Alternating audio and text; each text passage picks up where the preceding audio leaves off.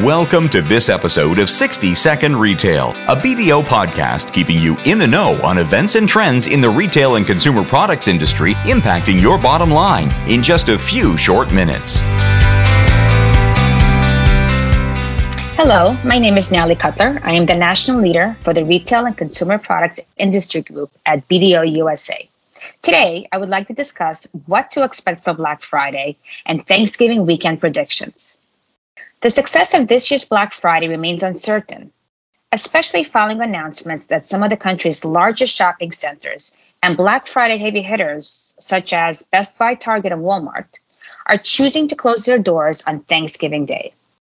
According to Morning Consult, fifty-two percent of Americans, yes, that is one out of every two Americans, are planning to sit Black Friday out this year, and only twelve percent intend to shop in store. To mitigate what may be a lackluster Black Friday, many retailers are planning to start their online and in-store deals well in advance of November twenty-seventh.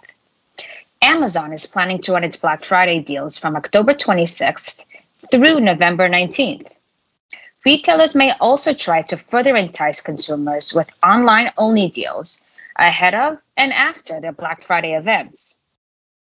By providing seamless curbside pickup, diligently managing foot traffic, and preventing overcrowding, retailers must rethink and replace the typical Black Friday craziness with an efficient, safe, and socially distanced shopping experience, all of which will require more trained personnel for monitoring and enforcement.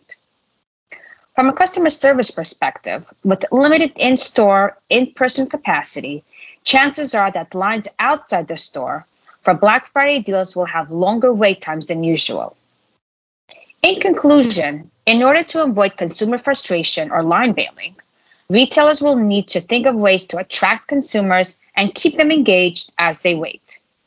Retailers will offer entertainment, perks, or the option to make a purchase while waiting in line without coming directly into the store, may have better luck converting Black Friday browsers into buyers and ensuring customer satisfaction this holiday season.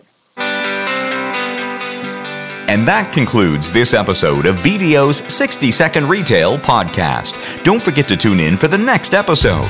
To find more information on our hosts, guests, B D O's services, or listen to previous episodes of sixty second retail, please visit w w w dot b d o dot com slash sixty second retail.